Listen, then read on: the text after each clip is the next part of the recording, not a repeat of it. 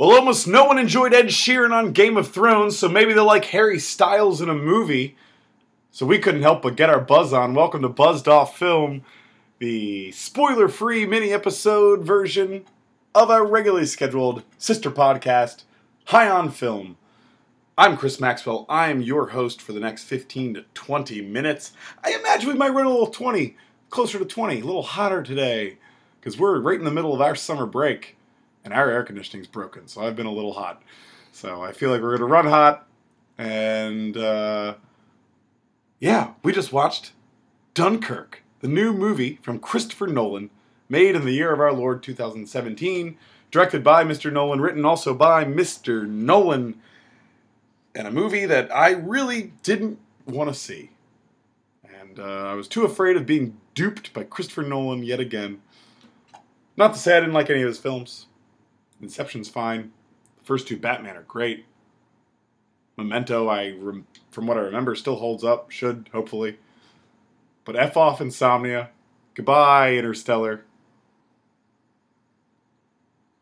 What's the other one? Oh, Dark, Dark Knight, Knight Rises. There it is. And there he is, the co-host from the couch, the mother of dragons, one of Earth's mightiest heroes, and the podcaster of disaster, and the walking Kevin Bacon game, and the Brad Davis that God gave us, the co-host of this show of High on Film, a friend of mine and of yours alike, Mr. Brad Davis.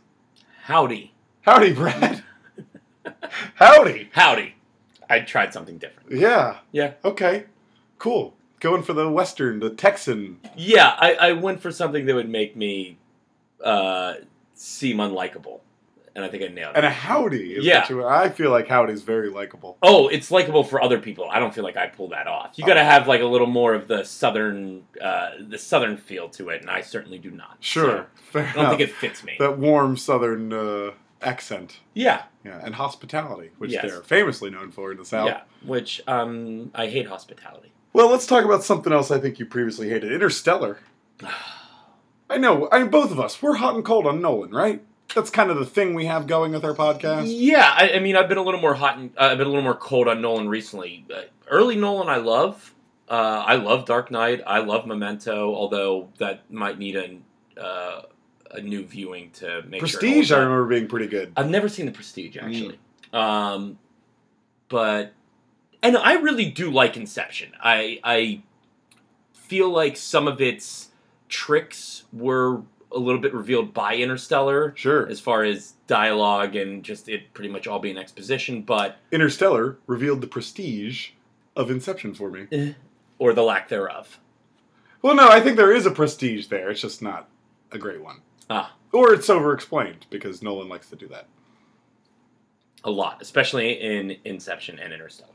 Well, what'd you think of, or going into Dunkirk? Were you anticipating this? I know a lot of people were, a lot of people weren't.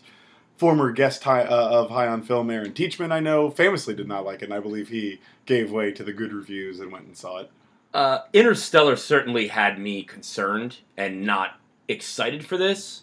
Though I will say that seeing the first trailers for this movie gave me a little more hope because even the trailers looked pretty great, right. just visually speaking. a new hope. A new hope. All right, well, let's get into our first segment. It's movie trailer voices. Both Brad and myself have prepared individual, tailored movie trailers to this particular film in case you have not been able to check out these films because somehow your internet works for podcasts but not for movie trailers. I don't know. I don't know what's going on with you. Brad, do you have a movie trailer for us? Yes, I think it will very much fit in with the way the show has started. I'd love to hear it. From Christopher Nolan, the director of long and bad movies like Dark Knight Rises and Interstellar, comes a tight 1 hour and 45 minute movie about one of the most famous battles in Britain's history. When 400,000 troops were trapped in the small city of Dunkirk, one of the greatest rescue missions ever ensued. Christopher Nolan gets his groove back with his gripping new warm film, Dunkirk. Good one. Thanks. Gets his groove back. hey, Nolan you- gets his groove back. you laughed. I did. And that was the purpose. Yeah.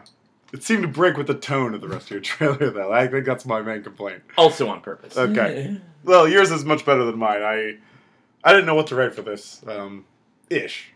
So I, I went simple. Okay. Like this film, I feel uh, is itself. Very simple. Follow Christopher Nolan, the director who took you over Gotham, into your mind, and across space and time, over the English Channel to the beaches of World War II era Dunkirk, where over 400,000 British troops have been marooned and surrounded by Germans. With minimal resources available, England enlists the help of available citizens to bring their boys home. On land, in air, and at sea, every minute counts in the evacuation of Dunkirk. Oh, no, that's pretty good. Oh, yeah. I just felt like that was shorter than I usually uh, go. No, I felt like that was pretty on par, but I could be wrong. All right. I'll stop uh, talking myself down in the future. There you go. Thanks. Thanks, Brad. Working that self esteem. Working that self esteem. All right, next segment. Cha-ching. To pee or not to pee. I don't know why there was a I don't know either. register. We should talk to the sound department. We should. We need to discuss that. A lot of things with them. Yeah. Uh, AKA, you're in, you're out. Here it is. Uh, an hour and 46 minute Christopher Nolan film. Everyone loves a good slow cat clap on a podcast, right Sure. microphone. right in front of the microphone. Yep. Um, but I'll tell you, an hour and 45 minute Christopher Nolan film, an hour and 45 minute summer blockbuster is a gift. So I'm going to go ahead and say, just for that alone, use the bathroom before you go in and try to stay in your seat the whole time. I always encourage people to stay in their seat the whole time if possible. And this film, I'm, as I think, uh, I'm, I don't think I've showed my hand yet, but I'll, I'll tell you now. I'm pretty positive on this movie. Stay in your seat.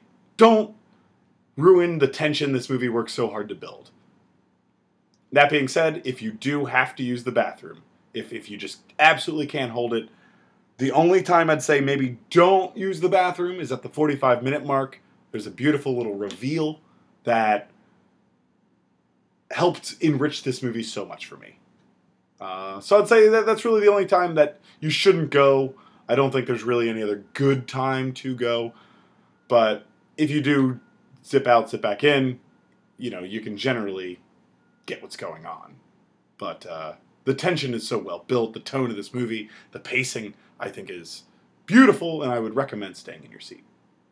Brad, Yeah, I. I've- Uh, I mean, I reached a point in this movie about half hour to forty five minutes Oh, in where. I needed to pee. Yeah. quite terribly. yeah, real world. Yeah, it was not fun. Um, but I stayed in my seat. A because we were in the middle of a row and I wasn't about to be the person that gets up and walks in front of Yeah, a pretty crowded theater. of a yeah very crowded theater. Um, definitely be in your seats from the beginning of this film. The first thirty minutes knocked me on my ass. Hmm. I I thought the first thirty minutes were the best parts of this movie. Um, yeah, you're you're correct. The forty five minute the reveal, all of that works very well, but just kind of the way you're dropped into this movie, those first thirty minutes floored me. Um, after that first 30 minutes, maybe you can dip out really quick if you're like on an aisle seat and you can run. But again, you got to be back in your seat, like you said, by about 45. Um, yeah, otherwise, I mean, stay in your seats. I had to pee about, yeah, like I said, 45 minutes into this movie, and I stayed in my seat the whole time. And Yeah. I'm glad I did. Um, honestly, well, I'll talk about that a little more later. Honestly, if there was a place you could do it, it would almost be the end of the movie. You could almost dip out a little bit at the end, Yeah, um, in the last like ten minutes. but we're only talking 16 minutes more than an approved high on film runtime. yeah, which for me, hour if you're in that hour and forty five, hour and thirty, hour and forty five minute range, you're fine. You're still getting the HOF stamp of In my opinion. All right. I don't think it has to be ninety minutes or less for us to Yeah. approve. Uh, but I, I will also uh, elaborate on something you said that, that uh, I think is important. If you're in the middle of the aisle, also take extra care because this is a very visual movie. And if you're walking in front of a lot of people, you're ruining a lot of this film. Um, Yeah, minimal alright. dialogue in this movie. Yeah. It is it is a very visual, visual film. film. So, yeah, also something to take into consideration. I did, and that's why I held it. And I'll tell you, being to one side of you, I appreciate it. Hey, you're welcome. Thanks, Brad. All right, let's get into the meat of this. For what it's worth, where we measure our opinions against the price of admission into the theater, we saw this movie in glorious 70 millimeter for a reasonable $15. What's it worth? Uh, I mean, I like this movie a lot. I maybe on a second viewing, I, I think I need a second viewing to kind of connect some dots a little more, some things that I wasn't paying attention to as much or didn't really follow as well that I could go back and I feel like rewatching it, I'll be able to place a little better. Um, I had some issues with the ending. It got a little schmaltzy for me. Um, Yeah, I mean, you brought this up that it's almost a Michael Bay celebration of patriotism at the end. Yes, a little bit. Uh, uh, oh, almost. And, it, it- it definitely gets its most schmaltzy and heavy-handed at the end of this film. well, and it feels like such a tonal break from what the rest of the movie was, Mm. and that made it, I think, even. Uh, uh, I even had a bigger problem with it than I probably would have because of that. Um, because this movie does so many things well, it is visually stunning. As far as war movies go, I mean, I mean, we were kind of discussing before. Maybe Saving Private Ryan. Not many movies accomplish what this does from a visual standpoint. Oh, war yeah. films. the best sky and sea since Life of Pi, Yeah, uh, yeah. The the as far as shot composition. right, the air, all the stuff, the airplane work in the Yeah. air, obviously. Featuring Tom Hardy in his third movie wearing a mask the entire fucking film. That is true. It's becoming his thing. Yeah. Uh, Dark Knight such Rises an and ugly Mad. Max Fury That's Road. probably the reason. It is, yeah. Tom Hardy, known for his grotesque Disgusting. bottom half of his face. Thank God. like the woman, the villain, secondary villain in Wonder Woman. Yes, that's he exactly has one of I was gonna those ceramic half faces, so we have to put a mask on him. all the time. compare. um, it's ridiculous. I mean, yeah. hey, Anyway, he's becoming good. a thing now, which I almost Yeah. respect and keep going back to the well. If you're gonna, if you're gonna That's take it this far, just keep going. Hey, we got a future trash star destroy category already set up. Hey, Tom Hardy in a mask for the whole fucking movie. Then it's a complete win already. There it is. Um, but yeah, this movie builds great suspense. I, I mean, it puts you on the. It feels like you're on the ground with with these soldiers who, I mean, there's so many moments of just them hearing something coming and ducking down to the ground, Yeah. and it is just These German bombers that have now just taken, but just flying by and just dropping bombs on these people while they're marooned on this beach. and you just kn- hear them coming, and all of a sudden these people duck, and they let, and no one lets you sit in it for like, you know, maybe ten seconds before something actually happens. yeah. So that kind of uh, the way he builds suspense that way is pretty brilliant. this vastness, which is why I recommend 70 millimeter IMAX to sure. see the the scale of this thing. I think really makes it builds suspense and tension. Obviously, I mean, you hear these planes coming from miles out, and I can't believe I have to go back on this so quickly. I proclaimed on this very podcast that Baby Driver would be winning some Oscars uh, for Yes, you did. sound editing and sound mixing. that is right. We've got a goddamn contender here. Yeah. Because I'll tell you, some of those bombers coming in is so effective, absolutely terrifying, and sounds incredible. I I mean, certainly, if we're comparing the two, for me, it's Dunkirk. Dunkirk e- Yeah. excels. Well, I, I'm thinking, I'm thinking Dunkirk sounds mixing, Baby Driver. I'm still going to give the sound editing Oscar to. okay, That's that's that's my official high on film prediction at this point. compromise. Halfway point, yeah. Fair enough. Um, yeah. Uh, oh, and just to go back on something else, actually, you just you said that uh, I wanted to just say, uh, Christopher Nolan. One of my biggest problems with him is usually his uh, screenwriting capabilities, and in this one, he did write it, but like you said, there's almost no dialogue, which I think is a strong benefit to this film. And I'll tell you what, almost too much dialogue. there is so little talking in this movie, and every bit of talking that happens in this movie is almost extraneous. Yeah, you're right. You said that after we saw it, and I was like, "You're absolutely right. That's hilarious, but so true." Yeah, let this let this man's visual style speak for itself. Stop stop writing things. I the stories. The one thing I will say, I, I don't know if it's the best story to tell. Like the story of Dunkirk is a great story. The the three to four kind of individual stories he has Chosen. chosen to tell here. I'm curious to know. I don't think they are, but I'm curious to know if they're true stories because this may negate what I'm about to say.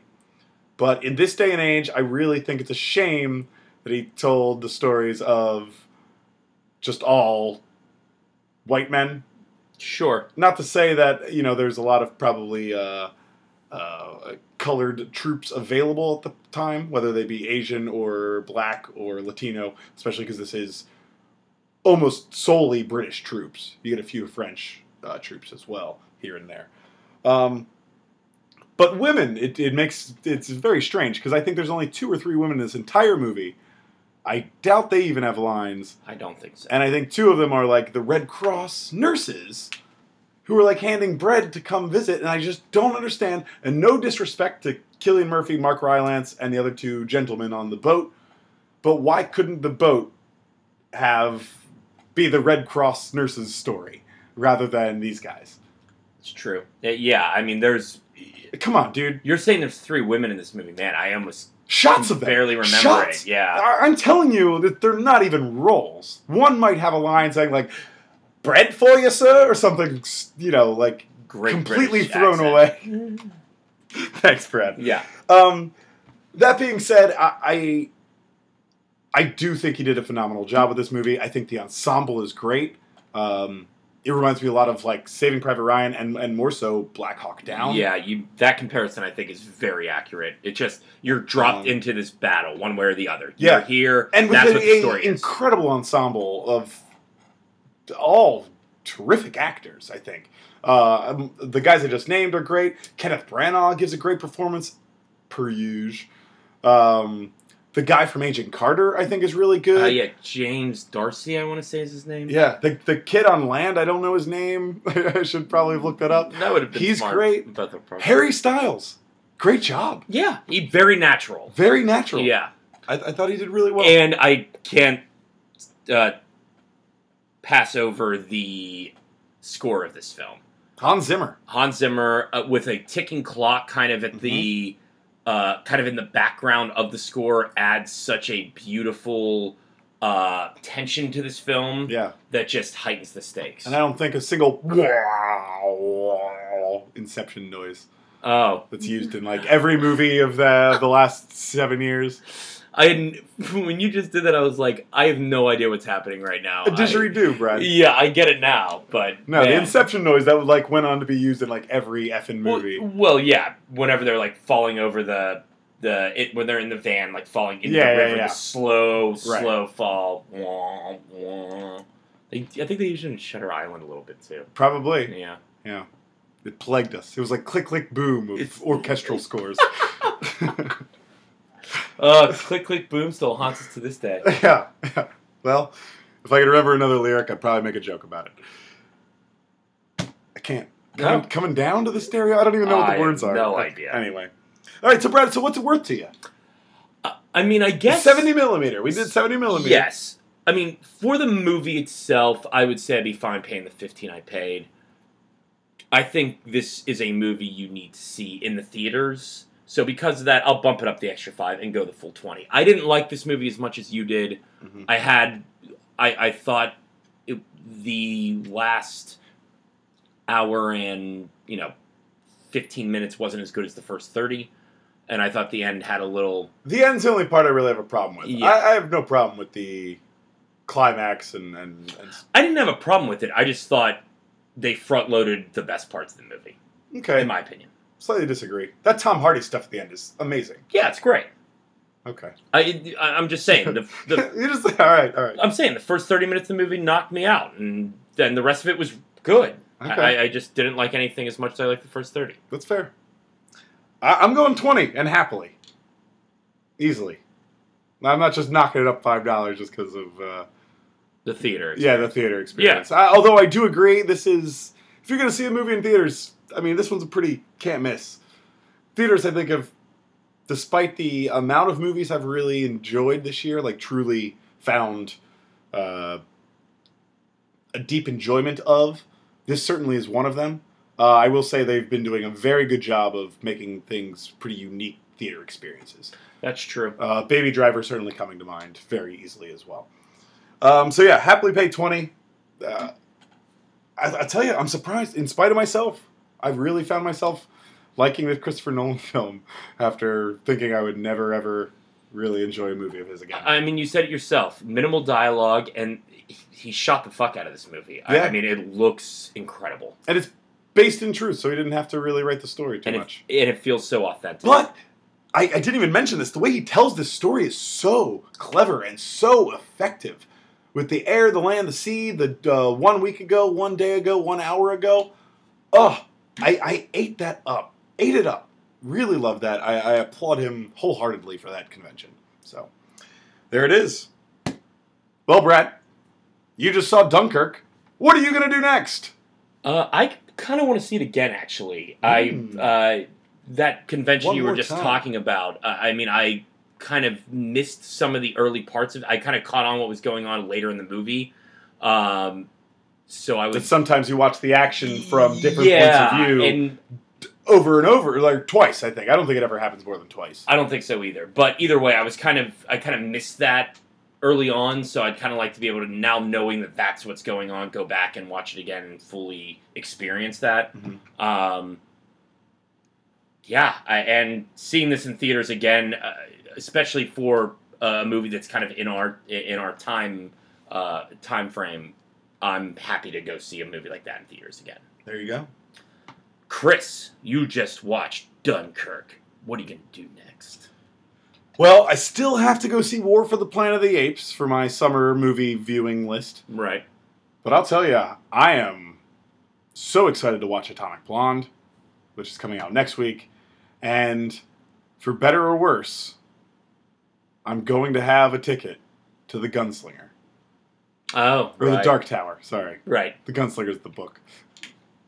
Idris Elba, Matthew McConaughey, Stephen King. Well, listen, McConaughey. Ugh. I mean, we're gonna we're gonna see It that just- one way or the it other. It just looks like it's going to be such a pile of garbage. Yeah, it- And it's off such a fantastic book franchise. I haven't read the books. I know, have, I know, But we've the, talked. the trailer is concerning. And the runtime is so short, too. Our, our friend and colleague, Sound Guy Dave, uh, brought it up that uh, we've almost seen the whole movie in trailers because Yeah. the runtime's so short. And I was like, oh no, don't say that. 'Cause I haven't cared for the trailers. They, they could be better. They could be better. All right, guys. Well, that's it. Hopefully, you're not saying the same thing about us here at High On Film and Buzzed Off Film. Thank you so much for listening. You can find us at highonfilm.com. You can hit up High On Film on all your social media accounts to find everything you want. Uh, what a review of Spider-Man: Homecoming, Wonder Woman, Transformers: The Last Knight, uh, the Sam Raimi Spider-Man trilogy we did for our regular High On Film scheduled programming. Baby Uh, Driver. Baby Driver, another summer movie we reviewed, spoiler free. Great stuff, guys. Check it out. Leave us a review on iTunes. I'm at Cross Maxwell, that's Chris with an O, where the I should be, on Twitter and Instagram. Brad, BD, always GP. at that on Twitter uh, and Instagram. And uh, I love you, Pittsburgh Pirates. I will have a new article up Sunday, and uh, yeah, things are things have taken a turn in a surprisingly good way. On an upswing, Yeah, pun intended. that is yeah, well done. Uh, but yes, uh, you can find that on my Twitter page. Excellent. Guys, we're we're in our summer hiatus, so look for more buzzed off films as we get to them over the next bit, and we will be back with more regularly scheduled high on film on September the 11th. So, an easy date to remember. we'll see you soon, guys. We love you. Happy summer. Goodbye.